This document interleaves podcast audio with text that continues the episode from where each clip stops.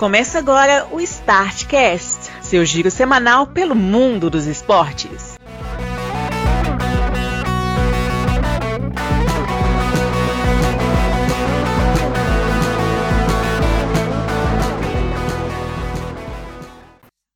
Olá, amigos do Startcast. Depois de 200 edições, chegamos aqui com a edição número 201 do seu giro semanal pelo mundo dos esportes e trazemos um podcast que falará do futebol ao futsal, terá surf, terá tênis, terá várias coisas e terá também o senhor Marcelo Marques aqui conosco, se contendo para não celebrar os títulos do Atlético por antecipação.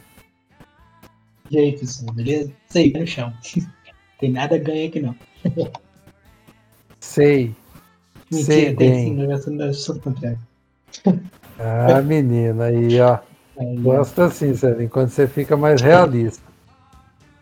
E também conosco aqui, ele que, que fez a gente gravar excepcionalmente na sexta-feira e acabou que foi melhor, porque a gente tem mais assunto para tratar aqui. O senhor Grauber Maia, esse aí não está esperando título nenhum. Qual é, senhores? Tudo bem com vocês? Ultimamente eu estou esperando um VAR durar menos que 10 minutos. Se, se tiver um VAR durando menos que 10 minutos, é, é, já é lucro na minha vida. E olha que eu nem sou contra a marcação do VAR. Então eu, eu, eu sou um dos poucos cruzeirenses do mundo que aceita a, a, a, a marcação do VAR. Pois é, cara. Pois é. Depois nós vamos até chegar nisso aí, porque isso é importante da gente falar mesmo. E digo mais, um, Ô, Celinho, semana que ô, vem, excepcionalmente, será gravado na sexta-feira também, porque semana que vem também tem curso. Antecipação aqui, a gente já fica sabendo de antemão aqui e junto com o espectador que está escutando também. Sim. Sim que é bom. Ô, ô Celinho, aniversariantes do dia, Edilson O Capeta, o que, que você tem a falar sobre ele? É muito bom jogador da época, viu? Inclusive causou problema para nós e para vocês. né? em anos seguidos. Ô, homem problemático, viu? Mas depois ele vem ajudar aqui do Cruzeiro. É. Exatamente. Inclusive foi para a Tem uma Copa do passagem Mundo. razoável no Cruzeiro até, né? É, foi Foi para a Copa do Mundo. Tá certo, que foi Mas, pra mas, Copa o, do Mundo. mas o fato mais marcante acerca do Edilson, sem sombra de dúvidas, é, é de que se trata-se do homem com mais avós na, na história do futebol. Porque toda semana ele matava ao menos umas duas para faltar 30. Ô, o que eu acho mais chocante, cara, é que ele matou a avó dele no mesmo mês duas vezes. É isso que eu fiquei mais impressionado. E essa a pessoa deve ter caído. né? Não, e caíram. Foi por causa da segunda que o pessoal desconfiou, entendeu? Uhum. Porque aí é aquela história, né, cara? O, é, não tinha internet, não tinha essas coisas, então, né?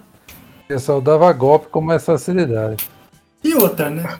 O Hoje, cara meu pode matar a avó à Ah. vontade. Se você chegar no domingo e garantir o bicho da galera, tá, tá bom, não tá ruim não. É, tem isso, E foi esse um- outro fator também. Foi o caso do Edilson a carreira quase toda. Isso é verdade. Outra coisa também que nós temos que lembrar aqui foi um outro aniversário importante, um dos maiores jogadores da história do Brasil, para muitos o maior craque brasileiro antes de Pelé, e foi o Zizinho, que completaria 100 anos nessa semana, recebeu inúmeras homenagens, mas que acaba sendo um pouco esquecido por causa do Maracanaço, não é mesmo, Grau? É, ele estava na, na, na, na- na seleção de 50, era o, o, o craque do time. É, tem muita gente que, que relaciona ele mais ao, ao Maracanaço, mas tem, tem uma coisa do Zizinho que, que é, uma- é um negócio que assim, é da- daquelas coisas que a pessoa tinha que colocar na, na lápide, assim, porque o Zizinho era o ídolo do Pelé, bicho. Só pra você ter noção Pois é. do que, que é ser o ídolo do melhor da história na, em determinada coisa, assim, é, é um, é um troço muito acima do- da nossa compreensão. Assim, nós nunca vamos imaginar, nem, nem passar perto de imaginar o que, que é isso. Não, e eu vou dizer mais, cara. Eu acho que parte do, do, do registro histórico dele, dele ainda ser falado até hoje, é justamente por causa disso. Sim. Porque os caras falam, mas o vizinho é o ídolo do Pelé. É que é, é um Eu negócio muito, muito impressionante mesmo, assim, sabe? É um, um, trem que. Aliás, Pelé tá, tá internado, né? Hoje teve uma piora, voltou é. para UTI, mas já foi estabilizado de novo. Então, aproveitar para desejar melhoras ao, ao, ao, Pelé de público aqui no Statcast. Pois é, gente. É, é puxado demais. Né? Você imagina, um ano perde o Maradona e no outro Pelé. Pois Eu é. acho puxado, cara. Podia firmar o golpe aí, porque. Tá doido. É, o Pelé já, já, já tá bem debilitado há um tempo já, né? Tanto que ele deu uma sumida uhum. da, da mídia aí, porque, né, assim, até para ele manter a. Assim, não, não mostrar para o mundo a. Decadência é uma palavra muito pesada, mas, né, assim, o, o, ele não tá no auge da, da força dele mais, assim, então querer deixar na, na memória é das pessoas mais uma imagem de um, de um ser humano mais forte do que infelizmente ele está hoje. Mas desejamos melhoras para o Pelé para ele sair dessa, continuar vivendo a vida dele com, com a família, né, com, com os amigos e tal. Mesmo que ele não apareça na Exatamente. mídia, né, não dê as caras por aí, mas né, continuar na convivência da, das pessoas que sempre o cercaram. Exatamente. E encerrando aqui, teve o 11 de setembro, enquanto estava todo mundo pensando no 11 de setembro dos Estados Unidos, né? Atentado das Torres Gêmeas, teve o do Chile, né? E foi muito lembrado lá no Chile com inúmeras citações dos clubes chilenos contra uh, o golpe que levou o Pinochet ao poder, né? É, Vê que lá é igual na Argentina, aliás, o golpe que levou os militares ao poder. Acabou que foi Sim. o Pinochet, mas o golpe teve mais Sim. militares envolvidos. Militarismo, né? O... É. O... Eu acho que no Chile, inclusive, é... existe um ressentimento maior ainda do que na Argentina em relação aos... ao, período ditatorial do, do, do país. Porque no no Chile a coisa foi muito personalizada no Pinochet, né? Então, assim, tem uma pessoa para se odiar. Na Argentina e no Brasil, como tiveram vários generais que comandaram os países ao longo da ditadura, a, a, coisa é meio pulverizada, assim, meio, não tem uma pessoa para a gente relacionar diretamente ao fato. Agora, eu, eu fiquei, eu achei interessante que no, né, no sábado passado foi a efeméride de 20 anos do, dos atentados lá nos Estados Unidos. Né? É óbvio que teve uma, uma cobertura, uma repercussão muito grande da, da data, mas eu fiquei impressionado com a quantidade de referência que as pessoas fizeram ao golpe no Chile nesse, nesse ano. E não é uma efeméride é. redonda, não é um, um caso marcante, né? Assim, não é que o aniversário do golpe no ano que o Pinochet morreu, não é, não é, não tinha nada acontecendo de, de, de especial assim, as pessoas citaram muito no, ao longo do sábado, eu vi muitas referências. Ah, isso é, achei interessante e achei talvez uma lufada de democracia, assim, talvez. Né? Achei que as pessoas Exato. terem citado a revolvido a, a, história do golpe no Chile no, no, dia 11 de setembro, em meio a tantas referências aos atentados do, lá nos Estados Unidos, teve uma sei lá, pelo menos a, a ideia está correndo, né? Assim, da, da, da, tristeza que é uma, uma, uma, ditadura militar, enfim, quem sabe a gente consiga tirar daí uma, um, um fio de esperança para sair dessa que nós estamos agora. Pois é, cara, pois é. E, e que continue, viu? Sim. Eu acho que quanto mais isso for lembrado, melhor. Aliás, Brunão, talvez até fazendo um gancho aqui para um dos primeiros assuntos da nossa pauta aqui, eu tive a curiosidade, eu, eu, é, vendo a final do US Open no, no, sábado passado, eu tive a curiosidade, ah, no sábado não, desculpa, no domingo passado, era final masculina. Eu tive a curiosidade de ver como que estava o US Open em 2001. Porque, né, assim, foi os atentados foi nessa época, sim, e é nessa época do ano que tem o US Open todo ano. Em 2001 uhum. não foi diferente.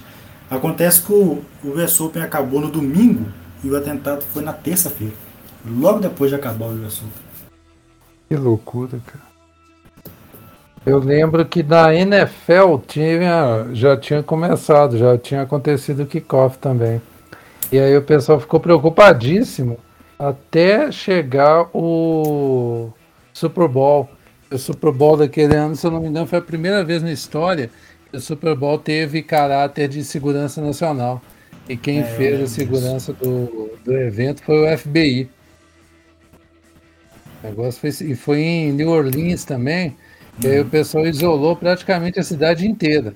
O FBI e o exército americano trabalharam em conjunto. O negócio foi uma loucura. É, na, naquele período, ali, nos três meses depois do.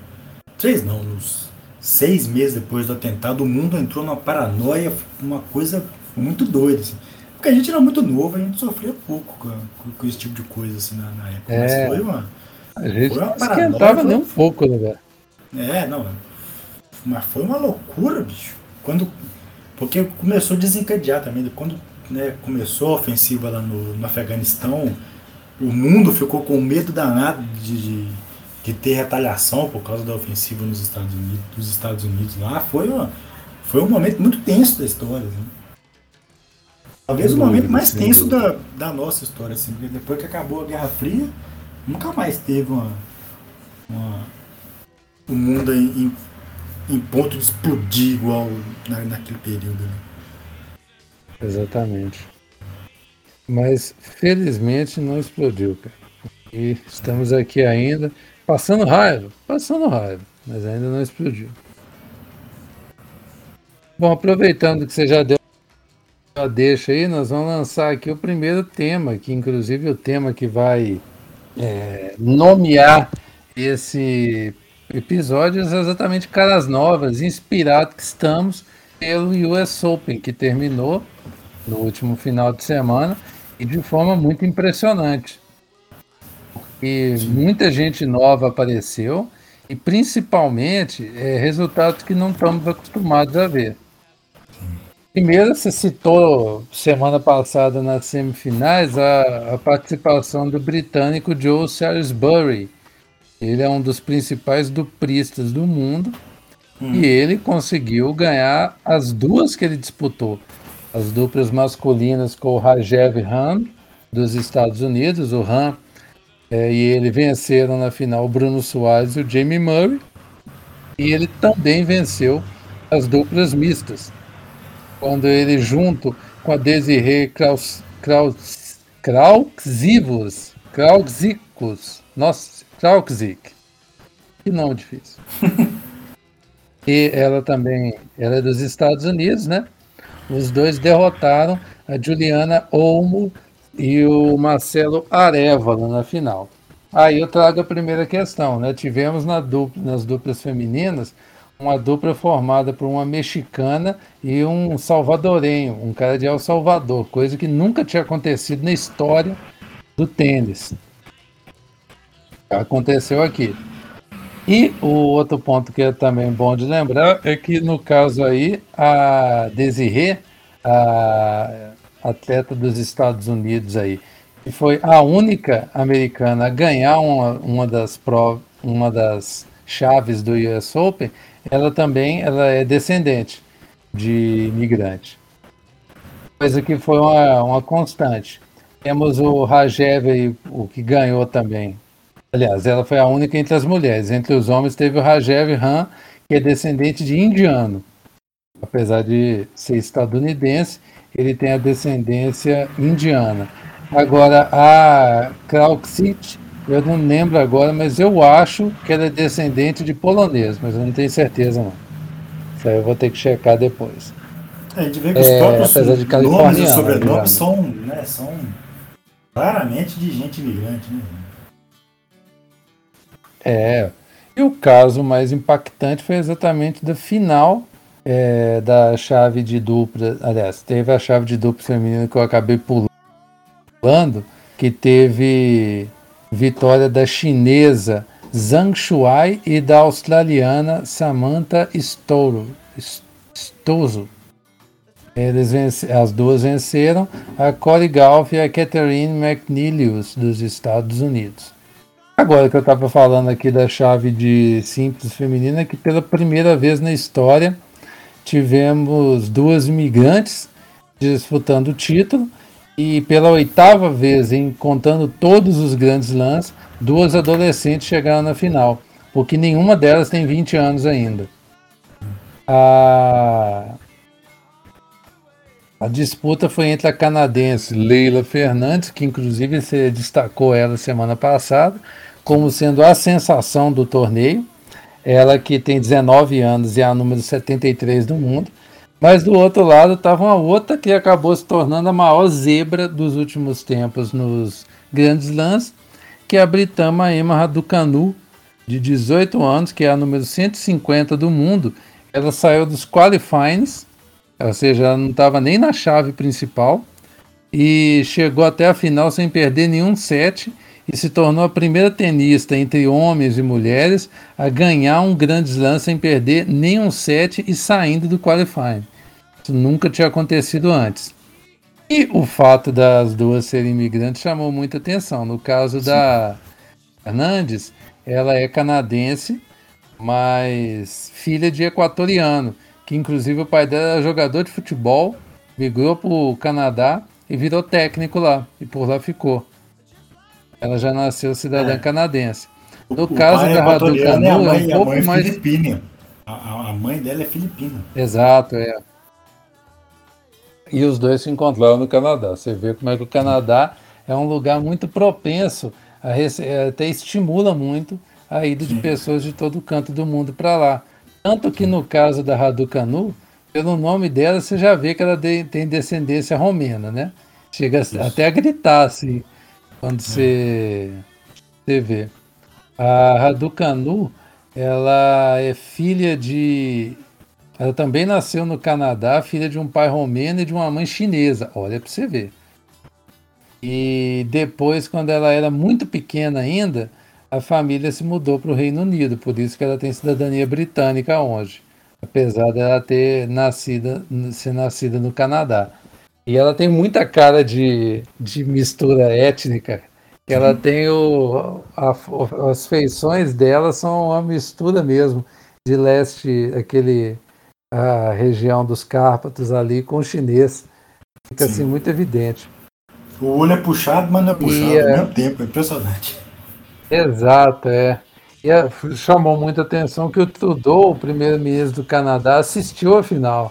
Ele fez questão de ver o jogo porque eram duas pessoas que tinham muito a ver com a política canadense, de uma Sim. forma indireta. E, e, disputando o título do US Open, que, é que chamava muita atenção. A, enquanto a Raducanu estava recebendo o prêmio, né, do, né, recebendo o troféu, a rainha mandou uma mensagem para ela, bicho. Pois é, cara. Eu, eu fiquei eu imaginando, imaginando a... assim que. Eu a, a reação dela deve ter sido parecida com a do Tim Howard, né? Quando ele chegou no, no vestiário daquele Exatamente. Estados Unidos e Bélgica, o celular dele toca era o Obama para conversar com ele. É, cara. Eu fico imaginando esses caras, igual a rainha da Inglaterra. Eu consigo imaginar ela vendo um jogo de tênis na televisão. É, eu consigo. Faz todo sentido. Agora, o Obama vendo um jogo da Copa do Mundo, para mim, deve ser uma, uma trip muito louca, cara. Você imagina é, se você sentar na Casa Branca com o Obama pra ver um jogo de futebol. Se fosse, se fosse um basquete na Olimpíada, um negócio assim, beleza. Agora, o futebol na Copa do Mundo, eu sei lá se o Obama estava assistindo. É.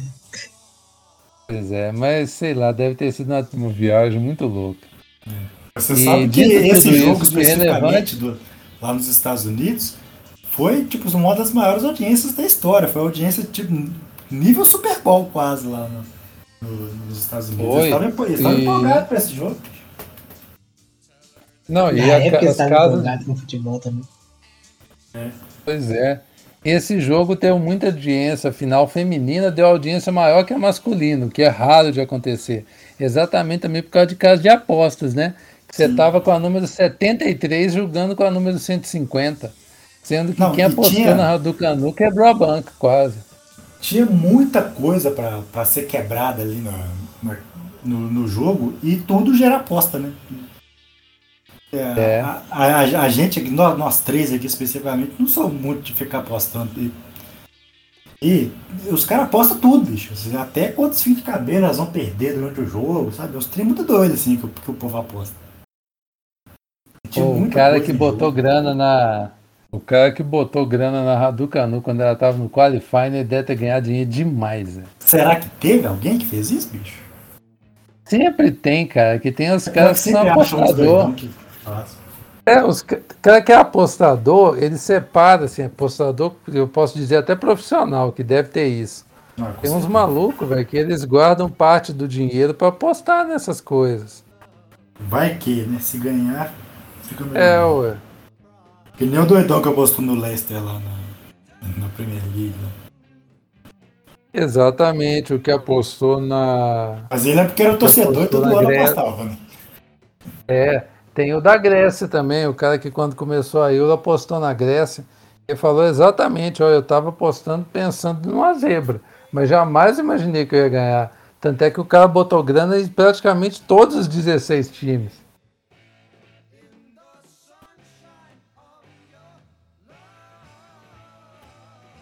Eu, eu, eu achei muito interessante a final, porque todas as duas, um posto de simpatia, assim, né, sabe?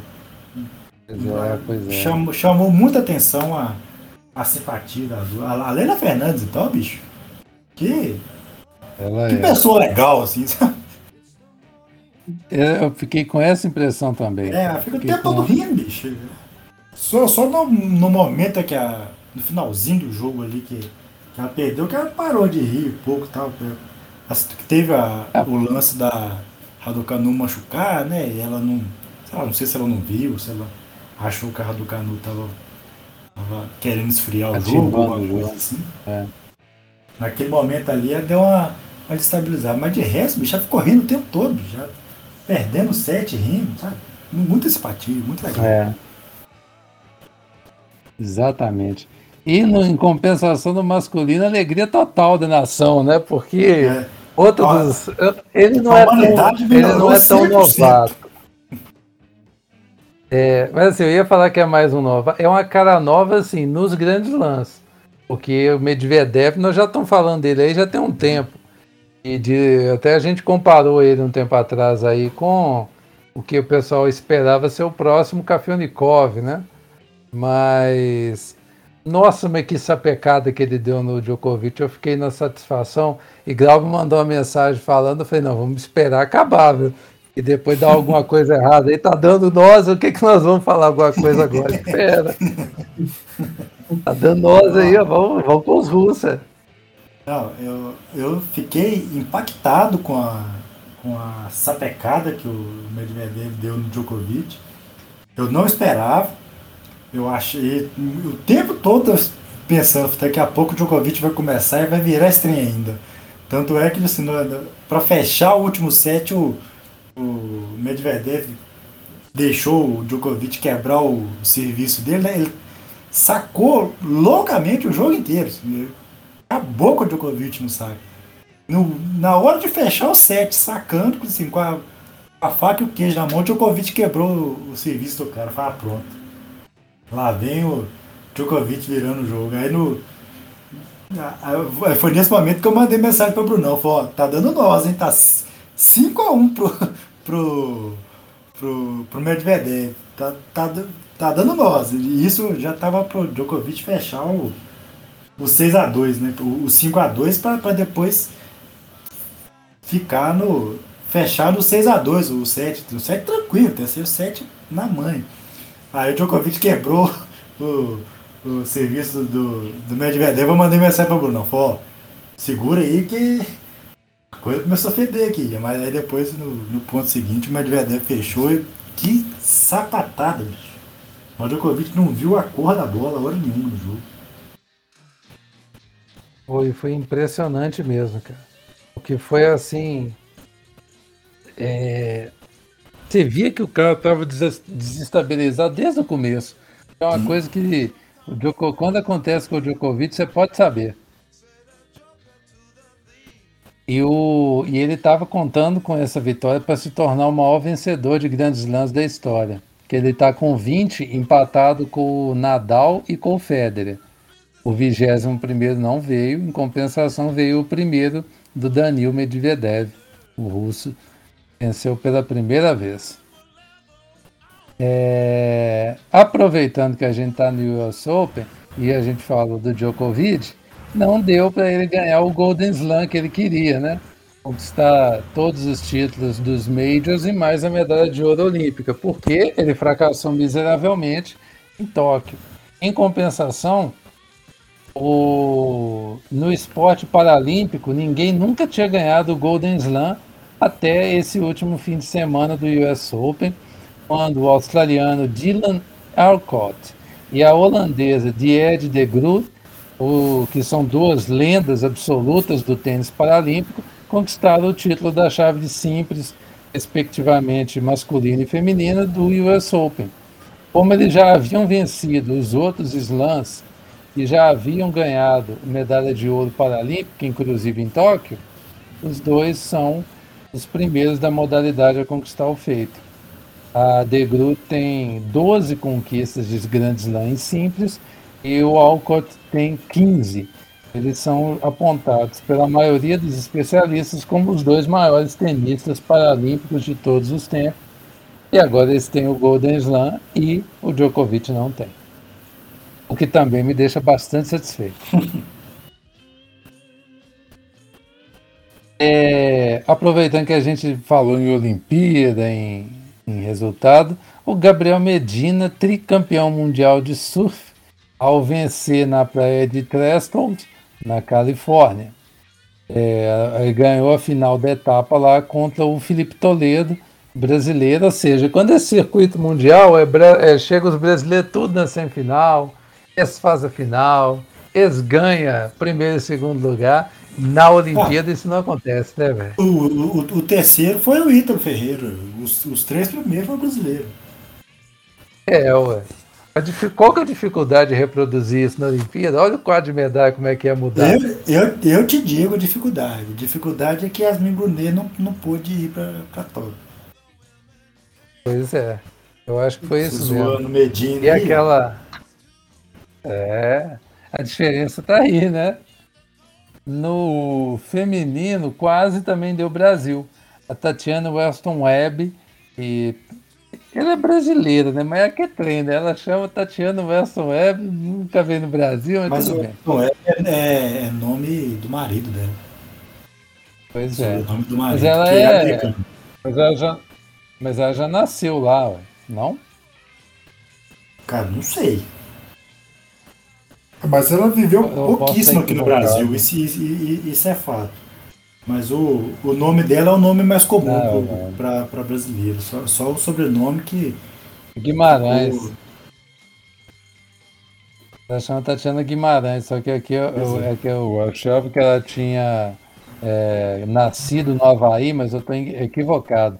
Ela nasceu em Porto Alegre e foi com dois meses para o Havaí, nunca mais voltou. É, a família dela viveu lá a vida Ela inteira, é assim. filha. É. O Weston Webb não é do marido, não, é do pai dela. O pai dela chama Douglas Weston Webb, era surfista inglês criado na Flórida. E a mãe dela é uma bodyboarder brasileira que morava lá nos Estados Unidos também.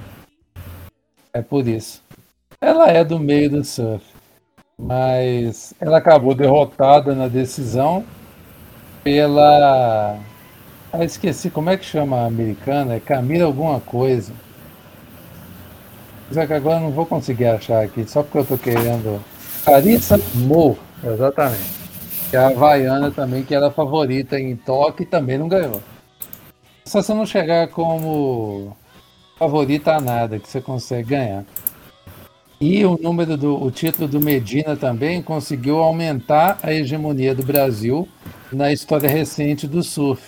Nos últimos seis anos, o Brasil ganhou quatro é, títulos e o Medina se tornou tricampeão, uma coisa que apenas seis pessoas conseguiram fazer.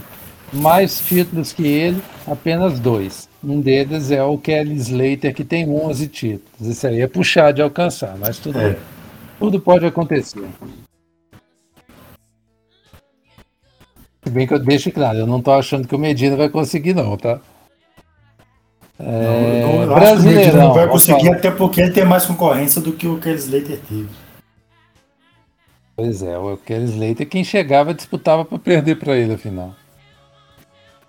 Depois desse momento longo de silêncio aí que vocês ouviram de Celinho, ele vai aparecer agora para falar do Campeonato Brasileiro, não vai, Celinho? Vamos lá. Agora você pode aparecer, mas antes, semana passada, a gente cobrou ao vivo o departamento de estatística do, do blog para providenciar a seleção do primeiro turno nosso. E agora nós vamos falar dela aqui, porque o departamento de estatística mandou algumas anotações sobre mas não fugiu muito, não. É, lembrando que nossa seleção do Brasileirão é escalada a cada rodada e que quando termina o turno e quando termina o campeonato, a gente vai e separa o, os jogadores que apareceram mais vezes. No final do campeonato, a gente também separa o, a nossa seleção por merecimento. Nesse caso do primeiro turno, é só os que apareceram mais vezes. O, o time ficou escalado com Fernando Miguel do Atlético Goianiense no gol, a defesa com Mariano na direita, Hever na zaga com Natan Silva, o Felipe Luiz do Flamengo na esquerda, o Jean Mota do Santos na volância, Gustavo Scarpa do Palmeiras, a Rascaeta do Flamengo e o Terans do Atlético Paranaense formando o meio de campo, e o ataque com Bruno Henrique do Flamengo e o Gilberto do Bahia, sendo que o que apareceu por mais vezes foi o Scarpa do Palmeiras, exatamente por causa daquela fase do, do Palmeiras líder. E a defesa só não foi 100% do Galo porque o Homem-Arana, Celim, teve que ir disputar a Olimpíada, não é mesmo, Grau?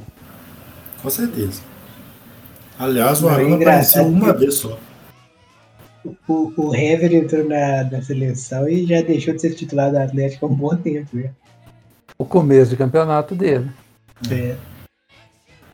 É, cabe, cabe algumas observações aqui. Primeiro, é, no gol tinham três goleiros empatados é, com duas aparições apenas. Era o Fernando Miguel.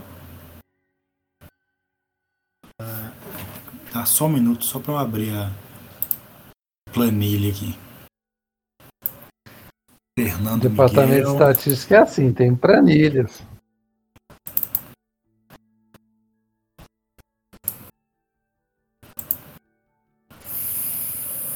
Fernando Miguel, Marcelo Boeck do Fortaleza e quem que é o outro? Que é o Everson, não é não? Eu, o Cleiton. Ah, não, eram, eram mais. Eu falei três, mas, mas são mais. Ó, com, com duas aparições: Cleiton do Bragantino. É, Daniel do Inter. Fernando Miguel do Atlético Goianiense. Marcelo Boeck do, do Fortaleza. E Marcos Felipe do Fluminense. Esse povo todo apareceu duas vezes. Aí eu peguei a, a a melhor defesa dentre as defesas ruins, né? O goleiro que tinha uma defesa ruim na frente, quem que, que era a defesa menos vazada era o Fernando Miguel, do Atlético Goianiense.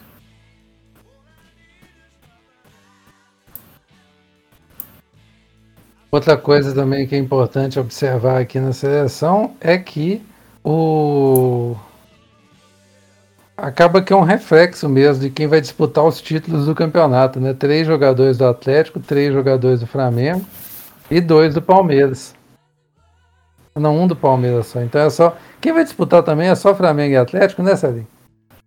É. é. Eu, eu, eu, confundi as coisas. Quem apare... que ficou empatado, três jogadores empatados com, com duas aparições foi na lateral direita. Os, os jogadores foram o Aderlan, do Bragantino, o Mariano, do Atlético, o Guga, do Atlético, ah não, o Rafinha também apareceu duas vezes. Então foram quatro jogadores com, com duas aparições.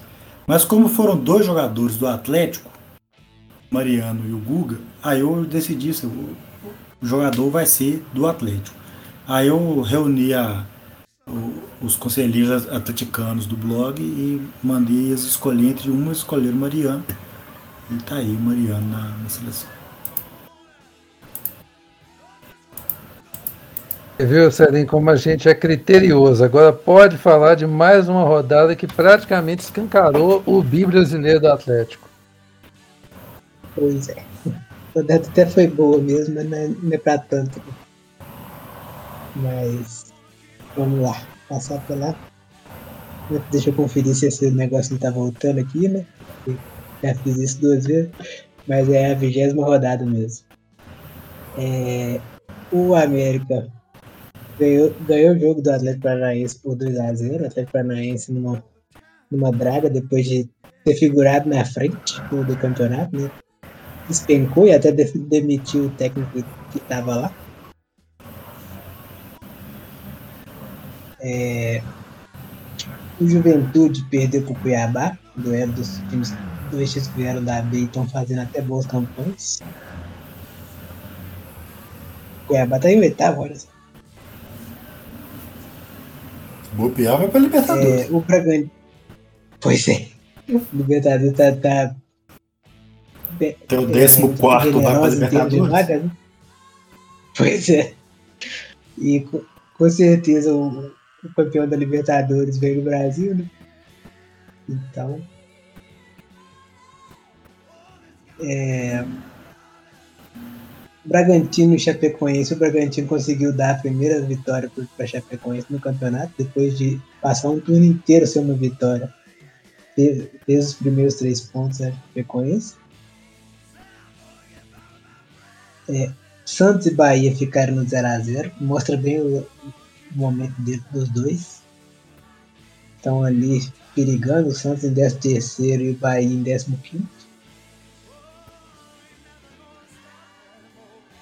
O Grêmio ganhou do Ceará por 2 a 0 O Grêmio conseguiu pelo menos sair da, do buraco que estava, né? E aproximou um pouquinho do América, que é o primeiro fora, primeiro na zona, né? Da, o 17.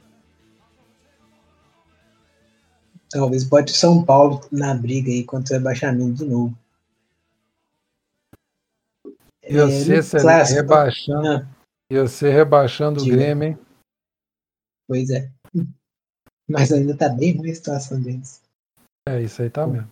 Que 18 jogos eles têm 19 pontos, eles têm que fazer ainda 25 pontos nesse retorno. É... Eu conheço um time que tá muito pior em uma outra divisão e tem gente acreditando. É, tem disso o jogo que tomou conta de qualquer programa esportivo que você pensar foi o Palmeiras e Flamengo. E o Palmeiras perdeu para o Flamengo por 3 a 1 Já começa meio que o pessoal jogar a toalha em relação ao brasileiro. Porque o Palmeiras não está andando junto com os outros dois concorrentes. Né? O Palmeiras tem quatro derrotas nos últimos cinco jogos. Para mostrar bem que meio que empacou nessa, na tabela. O Atlético venceu Fortaleza por, por 2 a 0 aí sim um grande feito, né? Que o Atlético geralmente perde pontos para Fortaleza. Tem uma pedra no sapato aí. Inclusive é o adversário do próximo jogo da Copa do Brasil. Também primeiro, o primeiro jogo é fora e, e decide em casa, né? É, o Atlético Goianiense e o Corinthians ficaram no empate 1 a 1 O Atlético Goianiense é muito. Bota o Corinthians muito como, como freguês, apesar que foi uma, um empate polêmico aí que teve problema de, de VAR para variar, né? VAR para mim que até acertou no, no, na decisão de anular gol do Corinthians, mas gerou o chororô de sempre. É, no duelo entre Fluminense e São Paulo, deu Fluminense 2 a 1 O Fluminense também está disputando G6, né? Ele está ali em 7. E o esporte, que está péssimo vice-lanterna do campeonato, perdeu para o Internacional por 1 a 0 O Inter conseguiu pelo menos chegar naquela parte do marasmo da tabela, que não vai, não vai para lugar nenhum, mas também não corre risco. Resumindo, rodada da Celinho, Série A, é isso só, aí. só para encerrar aqui, você ainda tá com aquela ideia estapafúrdia de que o Corinthians vai disputar o título com vocês? Ué, que esses últimos dois empates meio que tirou, né? Qualquer você, de acontecer, porque né, aí já são 13 pontos. Te avisei, Celinho. Não ilude com isso, não. Fala em ilusão, Grauber. Como é que tá essa Série B aí? Uai, que trem, né? Tá indo. Bagunçada, como sempre.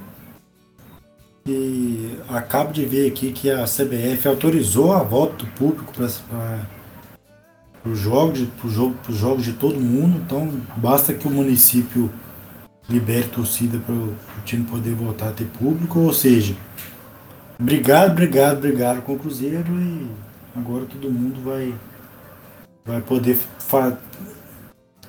ter a vantagem que, o- que, que só o Cruzeiro tinha.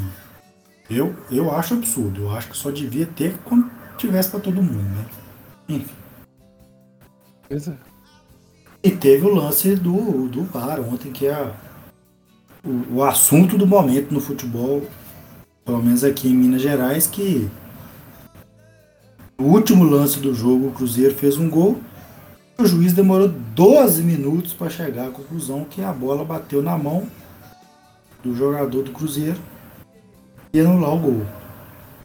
E é aquilo que eu tô falando, assim.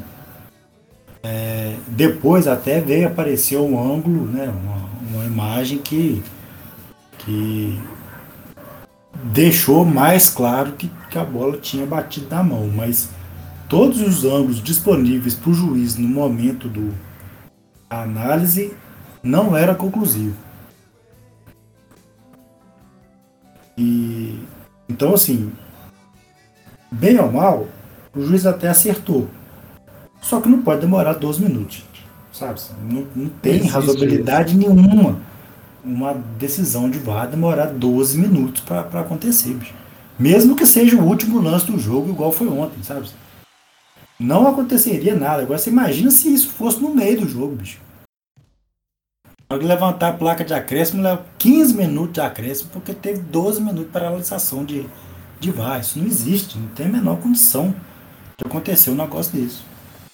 É, o, o, o óbvio para todo mundo é que é- era para fazer o que? O VAR deveria chamar, porque é um possível toque de mão, mas se não tem, conclu, não tem imagem conclusiva, o VAR deixa é, a decisão de campo. Jo- Joga pro árbitro e não tem que ficar 10 horas assistindo o replay para chegar Mas na aí que- decisão. né? Aí que tá, Celinho. O árbitro não deu decisão de campo. Ele queria que o VAR resolvesse pra ele. Ficou muito evidente. Pois é, tá também muito errado, né? Que Não, é O cara pra ficou isso. lá, não, mas me arruma uma imagem aí que dê pra eu ver, porque ficou com muita impressão que ele queria anular o gol. Uhum. Agora, o pênalti que ele deu, gente, É. não, vocês podem me arrumar um ângulo aí, mas aqui tem, não é pênalti nunca. O erro de arbitragem foi o pênalti, né? Porque o, o pênalti Pois que ele é, deu ué. contra o Cruzeiro não foi pênalti. Se ele quisesse marcar um jogo perigoso, eu até entenderia. Mas falta não foi. E o Mas que pior, tá, cara. o, o ele pior é que deu marcasse um mão. jogo perigoso, é, Ah, assim, não, não, não é que ele, que ele marcou, porque o, ele tá falando do Eduardo Broca, um dos caras mais estabanados da história do futebol. Ele foi todo estabanado do lance. exatamente. Aí não foi falta. Ele levantou demais o pé, se desse o, o jogo perigoso, seria tiro indireto, né? Então não, não seria pênalti. Mas é, ele deu mão, bicho. Sabe? E, Cara, e outra, nada daquilo fazia ele- sentido. é, ele, na hora ele não marcou nada, a bola saiu na lateral, o operário cobrou lateral, reiniciou o jogo, e aí depois o juiz parou o jogo para ir no VAR. Tá tudo errado, protocolo todo errado. Nada. Nossa, mas ele errou demais da conta. No- principalmente no protocolo do VAR, foi muito errado. Eu acho que tinha muito tempo que eu não vi uma atuação tão calamitosa assim. Por isso que eu, eu concordo plenamente com a sua observação de que nos últimos tempos foi a partida mais honrosa que o Cruzeiro fez. Porque se você for ver, viu, o Cruzeiro, apesar de jogar pessimamente mal, o time ainda buscou o gol, ter, criou oportunidade. O goleiro dos caras fechou o gol. É, mas é aquela história, né? Quando não, não é para ser. No último lance, literalmente, né? Porque o gol do Marcelo é. que foi anulado foi no, exatamente no último lance do jogo. Então, assim, ok, time correu, tentou, não deu. Paciência, é, é do jogo, não dá também. Mas. Nossa. Que, o, que, o, que o juiz fez, fez a lambança, fiz. E o gol do Cruzeiro que valeu foi muito bizarro. Eu vi o lance. Nossa senhora. É, é muito ah, série C aquilo ali. Mas isso aí é normal, não, né? É o normal, né? É o normal. Você não lembra o gol do Cabral contra o Havaí no ano passado? Que é. inferno que foi o gol. Os caras estão rebatendo bola dentro da área até hoje. Ai, é puxado. Ô, Celinho, é ruim, viu? É. Posso te dizer é que é ruim. E aí, cara? Te, te falar que de 2005 pra cá piorou demais, viu? Piorou demais. Pois é. Garanto é. pra você que a sua Série B não foi ruim que nem essas que estão rolando agora, mano. Foi não, não. Tinha um nível melhorzinho. Agora eu vou adiantar para você um negócio, viu? O. Ah, cara, eu não sei explicar como é que tem gente ainda que está acreditando que o Cruzeiro vai subir, mas tudo bem. É, é muito, é muito improvável. Acho que o Cruzeiro está mais ou menos na mesma posição que estava no ano passado, que custou para fechar os 45 pontos. Ah, o povo está achando que vai que vai engrenar e vai subir. Gente, é. depois que terá os pontos necessários para não cair, vai parar de pagar salário de novo e vai continuar muito bom. Até que se tivesse feito desde o começo do campeonato essa, essa coisa de ficar um empate ou uma vitória, então, isso é campanha de campeão. Podia estar até na, liderança ali, mas o, o, começo lá com o, o Moza desandou, ah, bagunçou o Corito. Ô, Sério, o que é. irrita mais é que naquela época tinha a possibilidade de ter contratado o Luxemburgo. Pois é. Eu, Mas ia contratar o Luxemburgo e o resultado não vi porque não estava pagando salário. Sabe, o jogador não estava é. correndo. Pois é, mas aí que tá. É o que eu, é o que eu acho que o negócio é o seguinte: esse processo de, de dilapidação do Cruzeiro aí é muito estratégico, cara. É muito estratégico. É. É projeto. Tô falando, tem tempo. Por isso que eu mesmo nem esquento a cabeça, porque não tô afim de, de fazer a coisa certa. Eu que vou esquentar minha cabeça aqui. Não, eu, oh, cara, eu fico impressionado como é que tem torcedor que não enxerga isso. Prefere acreditar que é, é só dentro de campo mesmo. O que eu posso fazer, eu faço. Eu sou sócio do clube e, e tento votar da, da melhor maneira possível. Mas nem isso eu não vou poder fazer daqui a um tempo. Então. Até isso tão, vão, é. tirar de mim. Não posso fazer nada. No fim das contas, a Série B do campeonato, que a gente está se estendendo muito aqui, ainda tem muita pauta. A Série B, no momento da gravação, que é uma sexta-feira, que o pau tá comendo num monte de jogo aí, subiriam Curitiba com 48 pontos, Goiás com 42, Botafogo e CRB com 41. O Cruzeiro, no momento, é o 12 com 30 pontos e 11 pontos do, do G4. Esses caras estão acreditando. Tudo bem. Zona de rebaixamento. Hoje tem o Vitória com 24, Londrina com 21, Brasil de Pelotas com 16 e o Confiança com 15. Série C também teve rodada, inclusive o, teve provocações. Nós gostamos de futebol provocativo também. Faltando duas rodadas para acabar a primeira fase, o grupo A tem Manaus 25 pontos, Paysandu e Tombense com 24 se mantiveram. E o Botafogo da Paraíba, que a gente falou muito mal dele, voltou 23 pontos e sem vitória. O Botafogo tá cinco rodadas sem ganhar, mas voltou para os empates. Foi empatando, empatando e voltou. O Ferroviário também tem 23 e está ali na briga. E Volta Redonda com 22 e Altos com 21 também estão todos ali embolados. O Floresta tem 17, o Jacuipense tem 15 e o Santa Cruz tem 11. As duas últimas derrotas do Santa Cruz praticamente sacramentaram seu rebaixamento para a Série C. Agora ele não tem chance, porque mesmo que vença as duas Praticamente não, né?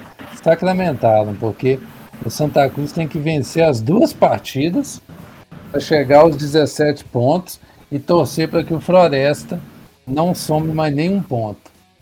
É bem, é bem improvável que o Santa Cruz consiga. No grupo B, o. Ah, e o curioso é que aqui no, no grupo A não tem ninguém classificado. Porque nem o Manaus, tá, que é líder, está classificado. No grupo B, o Novo Horizontino tem 33 pontos. Ah, é, isso mesmo. Novo Horizontino 33, Ituano 31, Ipiranga 30 e Criciúma 27. O Figueirense com 23, Botafogo de São Paulo com 21, Mirassol e São José com 19, Paraná com 13 e Oeste com 7. Agora aqui já está bem mais resolvido. Paraná e Oeste caíram, Inclusive o Mirassol ganhou do Paraná o goleiro do Mirassol chutou a bola para o alto e mandou os jogadores do Paraná ir buscar lá na Série D. Os caras são muito loucos. Né? O... o Paraná não consegue escapar porque mesmo que ele vença as duas partidas, ele ainda teria que tirar um saldo de seis gols negativos e o São José não poderia somar nenhum ponto, tampouco melhorar seu saldo. Então, só um milagre mesmo para o Paraná. Que não vai acontecer. O, enquanto isso, lá em cima, o Novo Horizontino já está classificado. O Ituano também está classificado e o Ipiranga do Rio Grande do Sul também está classificado. A única vaga em aberto está entre Criciúma e Figueirense, os dois times catarinenses, e o Botafogo, assim, com a chance pífia. Mas o Criciúma somar um ponto, ele garante a, a mentira, que o Figueirense pode chegar a 29. Então o Criciúma tem uma vitória. Se ele vencer o Mirassol, por exemplo, na próxima rodada, ele garante a classificação. E se perder, e o Figueirense ganhar o do Botafogo fora de casa, já elimina o Botafogo e o Figueirense chega para enfrentar o Criciúma em casa na última rodada. Já pensou que o Criciúma perde a vaga para o Figueirense? Hum. Teremos isso. É a única movimentação que vai ter aqui legal nesse grupo. E agora nós chegamos na Série D, né, Grauber? Que está tendo os mata-mata. E, inclusive, como a gente está gravando na sexta, já tem confronto até que está resolvido. Vamos passar aqui os resultados todos. O Motoclube bateu o Castanhal por 2 a 0 em casa e decide fora, podendo perder por até um gol de diferença. O América de Natal empatou com o Itabaiano na Arena das Dunas e vai ter que resolver lá em Sergipe. O Penharol ganhou do 4 de julho, mas vai ter que é, resolver lá no Piauí. O Retro empatou em casa com o ABC, o ABC resolve em casa, deve classificar. Galvez e Guarani de Sobral ficaram em 0 a 0 lá na Arena da Floresta. O jogo será resolvido no Ceará. Sergipe empatou em casa com o Campinense e a resolução do confronto vai ser lá no Amigão. O Paragominas venceu o São Raimundo de Roraima, mas o time roraimense decide em casa. O Atlético do Ceará empatou com o Juazeirense, que resolve em casa também. A Caldense bateu o Aparecidense por 1 a 0, mas na volta, venceu por 3 a 1 o time da Aparecidense, que despachou a equipe mineira. O Cianorte empatou com o Cascavel em 0 a 0 e resolve o jogo contra a equipe lá em Cascavel. União Rondonópolis bateu o Boa Esporte por 2 a 0 e levou uma boa vantagem para o jogo de volta lá em Varginha. O Caxias venceu a Portuguesa no Centenário, mas resolve no Canindé o Brasiliense empatou em 0 a 0 com a Ferroviária, que resolve o jogo na Fonte Luminosa. O Santo André bateu o esportivo em, no Rio Grande do Sul e decide em casa, com grande vantagem. Berlândia e Nova Mutum ficaram no 1 a 1 A resolução vai ser lá no Mato Grosso. E Bangu e Joinville ficaram no 1 a 1 A volta vai ser lá na Arena Joinville. E que coisa, hein, cara? Semana que vem a gente pode já apurar quantos que a gente acertou, porque o que o único que está resolvido a gente é, errou, que nós apostamos na Caldense. Pois é.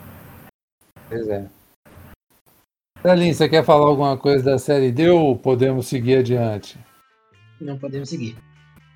É, não está te interessando, né? O Brasileirão Feminino. O Brasileirão Feminino teve o primeiro jogo da sua final disputado na Allianz Parque e o Corinthians sapecou 1 a 0 no Palmeiras, um gol da Gabi Portillo e acho pouco provável que o Palmeiras consiga revirar esse tem lá em Itaquera. O que, que você acha disso, não? Eu acho que né, assim, já estava difícil antes, agora com essa vitória fora de casa, a coisa está bem, bem caminhada, já bem resolvida. Era uma vez, a verdade é que era uma vez. Uhum. Não tem jeito, o Corinthians vai ser campeão mesmo. Semana que vem estaremos falando sobre esse título. E Copa do Brasil, Celim, nós já temos definidos aqui os confrontos semifinais e que são protocolares para a grande final entre Flamengo e Atlético. O Atlético Paranaense enfrenta o Flamengo de um lado e o Atlético Mineiro enfrenta o Fortaleza do outro. O Atlético Paranaense ganhou as duas partidas contra o Santos por 1 a 0, passou tranquilamente. O Flamengo tinha enfiado 4 na arena, ganhou no Maracanã de 2 a 0, passou também com tranquilidade. E esse confronto já foi final de Copa do Brasil. O Fortaleza tinha empatado no Morumbi, ganhou no Castelão por 3 a 1 e chega pela primeira vez à semifinal da competição, tentando ser o segundo time cearense a fazer uma final, porque o Ceará já chegou na final quando ele perdeu para o Grêmio em 94. O Galo também não teve nenhuma dificuldade, ganhou as duas partidas contra o Fluminense e chega para sapecar o Fortaleza na semifinal e rumo ao título, não é, Celinho? Não é isso que vai acontecer? É que o confronto do Atlético é mais difícil, mas tá todo mundo esperando isso mesmo. O Atlético Peraí, passar com- agora a final e, e ver o que, que dá, né? Qual o confronto que é mais difícil? Atlético e Fortaleza. Em relação ao Atle- a Flamengo e Atlético Paranaense, pelo jeito que o Atlético Paranaense tá, Então quer dizer que vai ser duas goleadas ou vai ganhar com pra cá abaixo? vai cá abaixo. Entendi. Só para te falar, o Elton Paulista é vice-artilheiro da Copa do Brasil, tá? Tem quatro Pois gols. é. Ele e o David. Aquele David. É que a gente não decepciona a expectativa de todo mundo de Flamengo e Atlético em todos os campeonatos. Todos Nossa. os bis no mesmo ano e todos contra o Flamengo. sério. Inclusive, se bobear, até o do Mundial vai ser contra o Flamengo, viu? É, pode ser. Ah, que loucura. Futebol europeu, nós vamos passar rapidamente, porque o importante é falar da Champions. É... Ô Celinho, você que é um cara que é um grande conhecedor aí do, do que acontece lá na Europa, acompanha assim com frequência, o que, que você me diz de um campeonato alemão que o Wolfsburgo é líder na quinta rodada e que o Bayern ainda não passou ele? E vai terminar como todos os outros terminam, né? Com o Bayern campeão. Então tá bom, era o que eu imaginava. Ba- Basta o- encaixar, né? Quem tá mal é o Leipzig, velho. O Leipzig tem só três pontos em quatro jogos. Pro Leipzig é um, um resultado bem ruim, viu? A saída do Nagelsmann tá pior pros Leipzig. Pois é, saíram mal nessa aí. Na França, o PSG já é campeão, com cinco jogos, cinco vitórias. Já tem 11 gols de saldo. E o Olympique de Marseille está em terceiro, Celinho, mas em vem, viu? É, Olympique do Paoli em vem. O Bordeaux está numa crise cabulosa e. E Lanterna provavelmente cai, viu? No inglesão, se acabasse hoje, o título estaria dividido entre Manchester United, Chelsea, Liverpool e Everton, todos com 10 pontos. Mas o fator diferencial nesse campeonato estreou na última rodada. Foi Cristiano Ronaldo que na volta ao Manchester já guardou dois. E já sabemos quem vai ser o artilheiro, né, pessoal? O que vocês Sim. acham a respeito? Aqui nós temos um o maior, o maior artilheiro da Premier League saiu, viu, pelo que eu Sobrou, sobrou o Harry Kane, o Harry Kane pra competir, mas um time bem pior, né? Marcelinho, se o homem resolver, ele é artilheiro. Pois é. Basicamente é isso. Uhum. O... Agora já o, já o Manchester, né? Faz uma partida que deixa todo mundo animado desse jeito, depois, depois decepciona no meio de semana. Nós vamos falar daqui a pouco, porque primeiro tem que lembrar que no italiano, Roma, Milan e Nápoles tem três vitórias. A gente já fica esperando a Romário em algum momento. O Nápoles a gente sabe que não dá para confiar. Será que dessa vez dá para o Milan? O que, que você acha? Zlatan vai comandar os caras? Como é que vai ser? Só se a Inter der muita bobeira, né? A Inter ainda é favorita, ainda mais com a Juventus não tão bem, né? Pois é.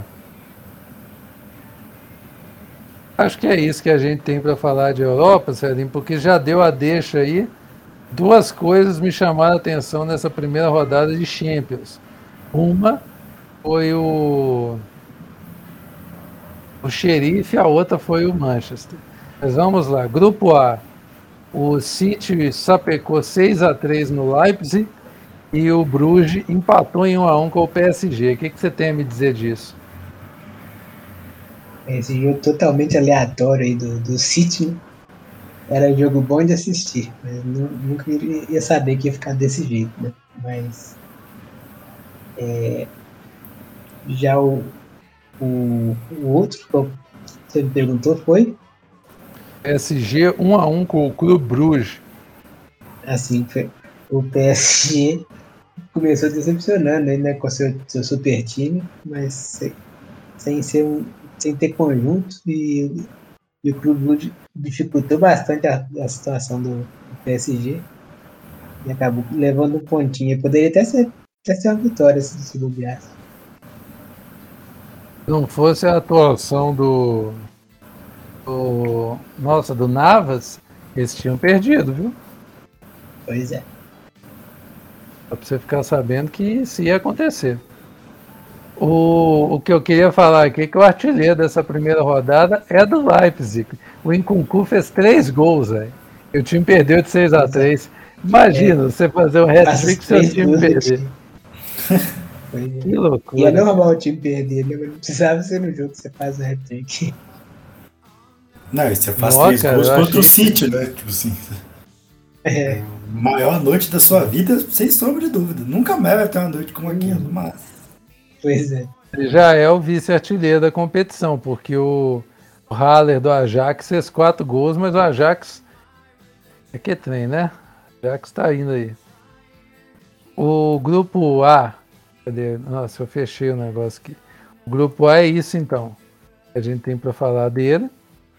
Agora nós vamos pular aqui para os próximos grupos para a gente falar das calamidades que aconteceram com as outras equipes. No segundo grupo aqui, o grupo B, o Liverpool venceu um belo jogo contra o Milan, na, relembrando a batalha de Istambul, né? 3 a 2 para o Liverpool. O Liverpool abriu 2 a 0 tomou um empate para ganhar depois no segundo tempo. Salah errando pênalti também. E o Atlético empatou em casa no Vanda Metropolitano 0 a 0 com o Futebol Clube do Porto. Todo mundo sabia que ia acontecer também.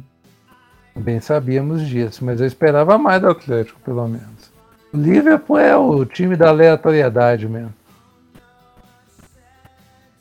O grupo C, que é o do artilheiro da competição, o Ajax, é, enfiou 5 a 1 no Sporting. E o Borussia venceu o Besiktas por 2 a 1 O Ajax e o Borussia vão nadar de braçada nesse grupo aqui. O grupo D, Real Madrid venceu a Inter de Milão fora de casa por 1 a 0 com um gol do Rodrigo no último lance do jogo. E Celinho e Glauber riram de mim quando eu falei do xerife. Xerifão enfiou 2 a 0 no Shakhtar. O que, que vocês têm a me dizer sobre isso?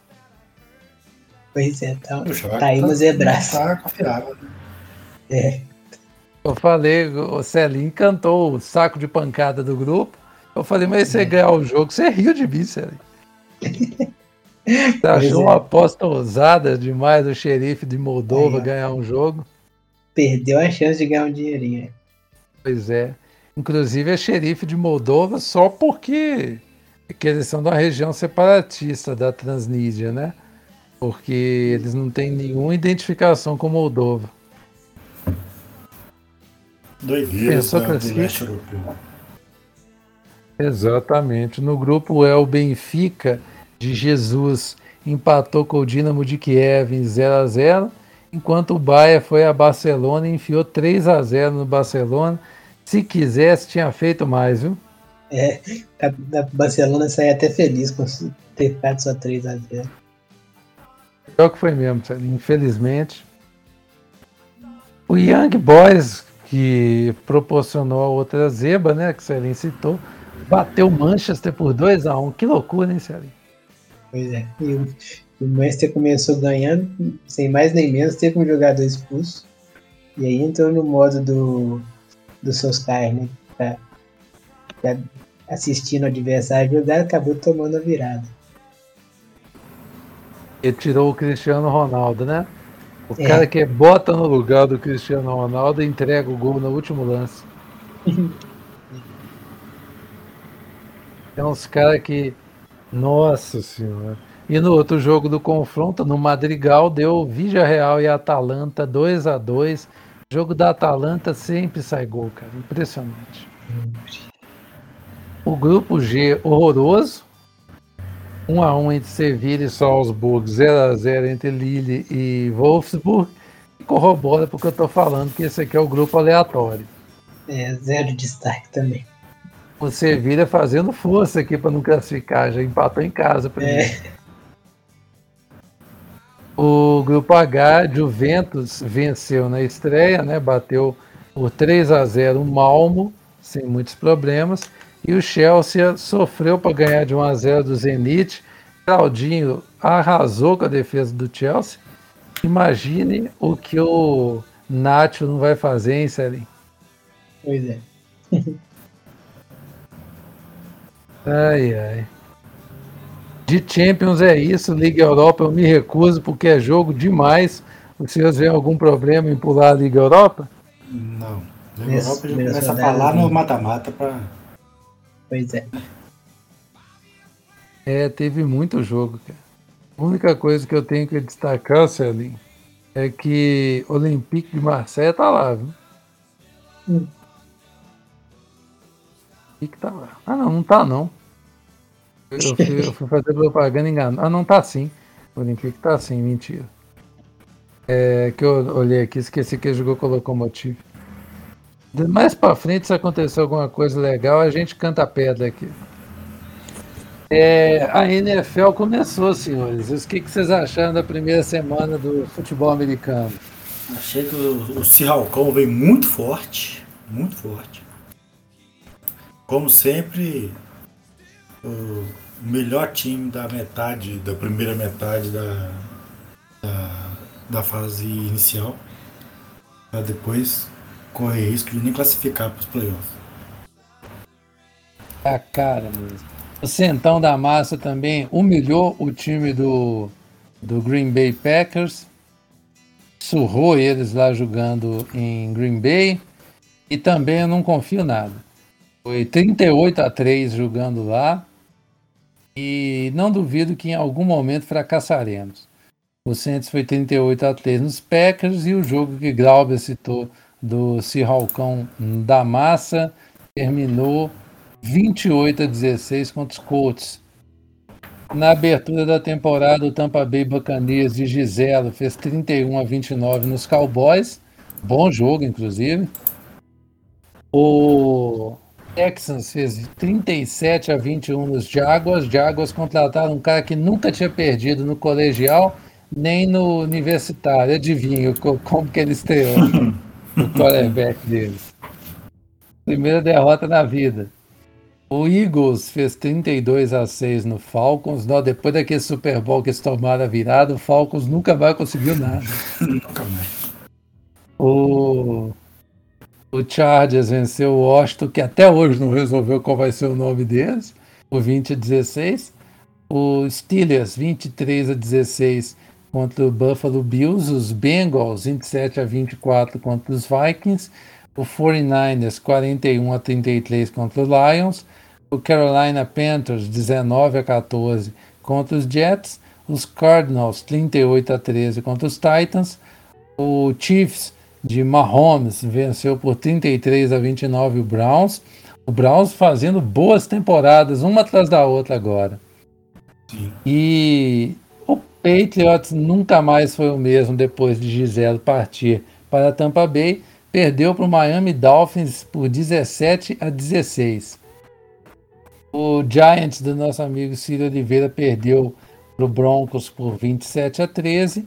O Rams venceu por 34 a 14 os Bears e no melhor jogo da rodada com prorrogação e viradas, o Oakland Raiders venceu por 33 a 27 o Baltimore Ravens, várias viradas, prorrogação e uma prorrogação, Grau, em que quem saiu com a bola não ganhou o jogo necessariamente. Pois é. Difícil, mas acontece. O Kelly, o, é, o Carnassi, que conseguiu um sec e um fumble forçado que impediram que, os, é, que o time do Baltimore Ravens chegasse a uma pontuação. E aí a bola voltou para a equipe de, dos Raiders que conseguiu fazer o, o ponto da vitória. E o, vale dizer também que Karl Nassib fez história porque ele se tornou o primeiro atleta assumidamente homossexual a julgar um jogo da NFL, em, a, depois de ter assumido a, a sua condição. Ela assumiu que ele é homossexual. Geralmente os atletas só faziam isso por causa do preconceito depois de aposentados. Ele falou ainda no auge da carreira dele e tem recebido bastante apoio no time dele, o que eu acho bem interessante, inclusive. Um ambiente nocivo igual é o futebol americano. A partir de agora, toda semana você vai ouvir aqui os resultados e a gente vai desenvolvendo mais o assunto. Outro assunto também que teve Fórmula 1, corrida bem aleatória. O Daniel Ricardo, nosso amigo lá da australiano, venceu a prova e a McLaren fez uma dobradinha que não acontecia há muito tempo, viu? Nossa, muito mesmo. É de, nossa, nem sei dizer. Ele ficou em primeiro, seguido de Nando, Lando Norris, o britânico, em segundo. E o terceiro posto do pódio ficou com o piloto da Mercedes, o finlandês Valtteri Bottas está sentindo falta do Verstappen e do Hamilton porque teve um acidente, o Verstappen subiu por cima do Hamilton e os dois saíram. E qual foi a mensagem que esse acidente deixou pra gente, Grau? Que a Havaiana salva. Porque é. era pra. Um abraço pro nosso. A gente tá aqui pra... escandalizado com, com o falecimento do Hamilton com a roda do, do Verstappen atropelando ele dentro do cockpit. Cara, e um abraço pro nosso amigo Felipe Secrete, que reclama do Ala até hoje. Com esse... esse... Essa temporada tá acontecendo muito, né? Os caras passando um por cima do outro. Vocês acham que é o terceiro desse tipo que acontece? Pois é. Essa temporada tá mais legal que as outras. Tá bem mais. O, a disputa do título Verstappen 226,5 pontos.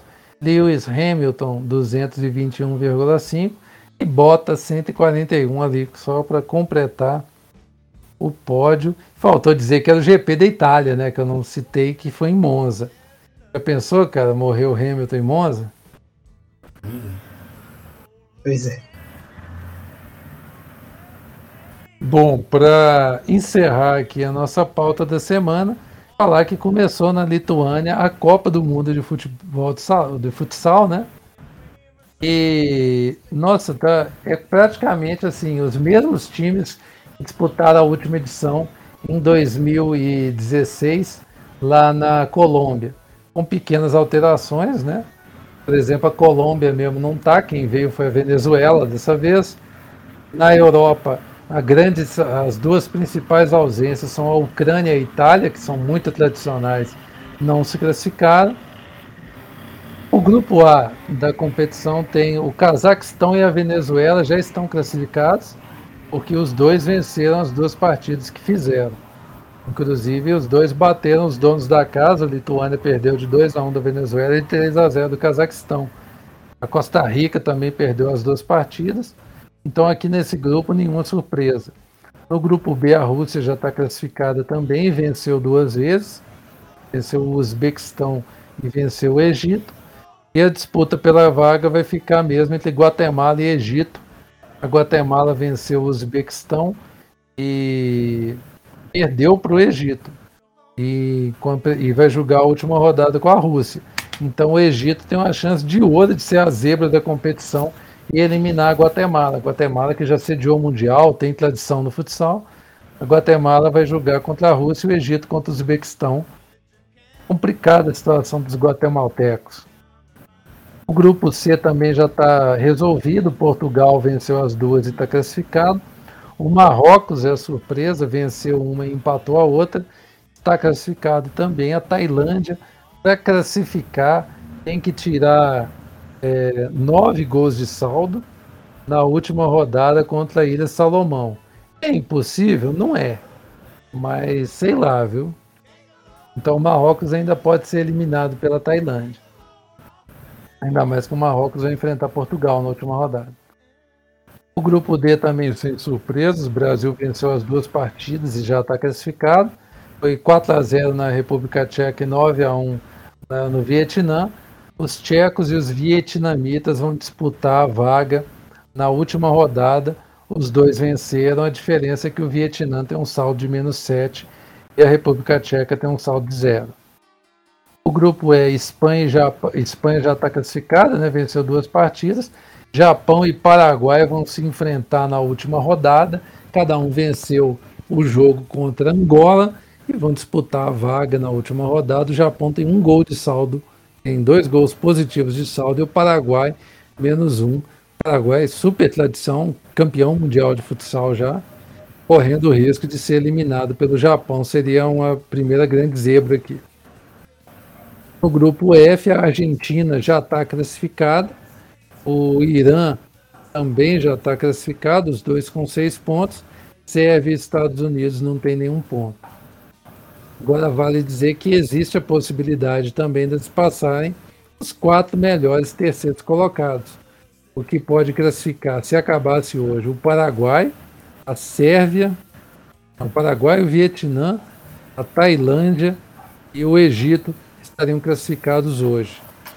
Porque é isso aí é um alento para a Guatemala, né? Que pode ser que ela classifique com isso aqui. Eles estão acompanhando o Mundial de Futsal? Não. Já está na hora de começar, está acabando a primeira fase. Muito bem, pessoal. Alguma outra coisa que vocês queiram acrescentar ou podemos nos dar por satisfeitos com a pauta da semana? Por hora não. Né? Também não. Então é isso, esse desânimo do Celinho, porque não está acostumado a gravar dia de sexta-feira. Se tivesse um jogo do Galo acontecendo, menino, ó, já tava milhão para sair. É. é isso, pessoal. Chegamos ao fim do podcast. Agradecemos a audiência de vocês. Agora, cada vez mais conteúdo, viu? Porque nós chegamos naquela fase do ano que tem muita coisa acontecendo. Agradecendo a vocês, blogstartsport.com.br e arroba blogstartsport nas redes sociais. No Twitter, quem quiser falar com a gente, Grauber FM, Bruno C. Santos e o Marcelo Mar. Estamos lá, é só chamar. Até rimou. Celinho, despeça-se da nossa audiência. Valeu, pessoal. Até semana que vem. Até a próxima. Isso aí. Até semana que vem também, Grauber. Senhores, um prazer inenarrável. Até a próxima. É isso, pessoal. Chegamos ao fim. Mas semana que vem voltaremos com mais assuntos interessantes, mais conteúdo para você ouvir. Um forte abraço e valeu!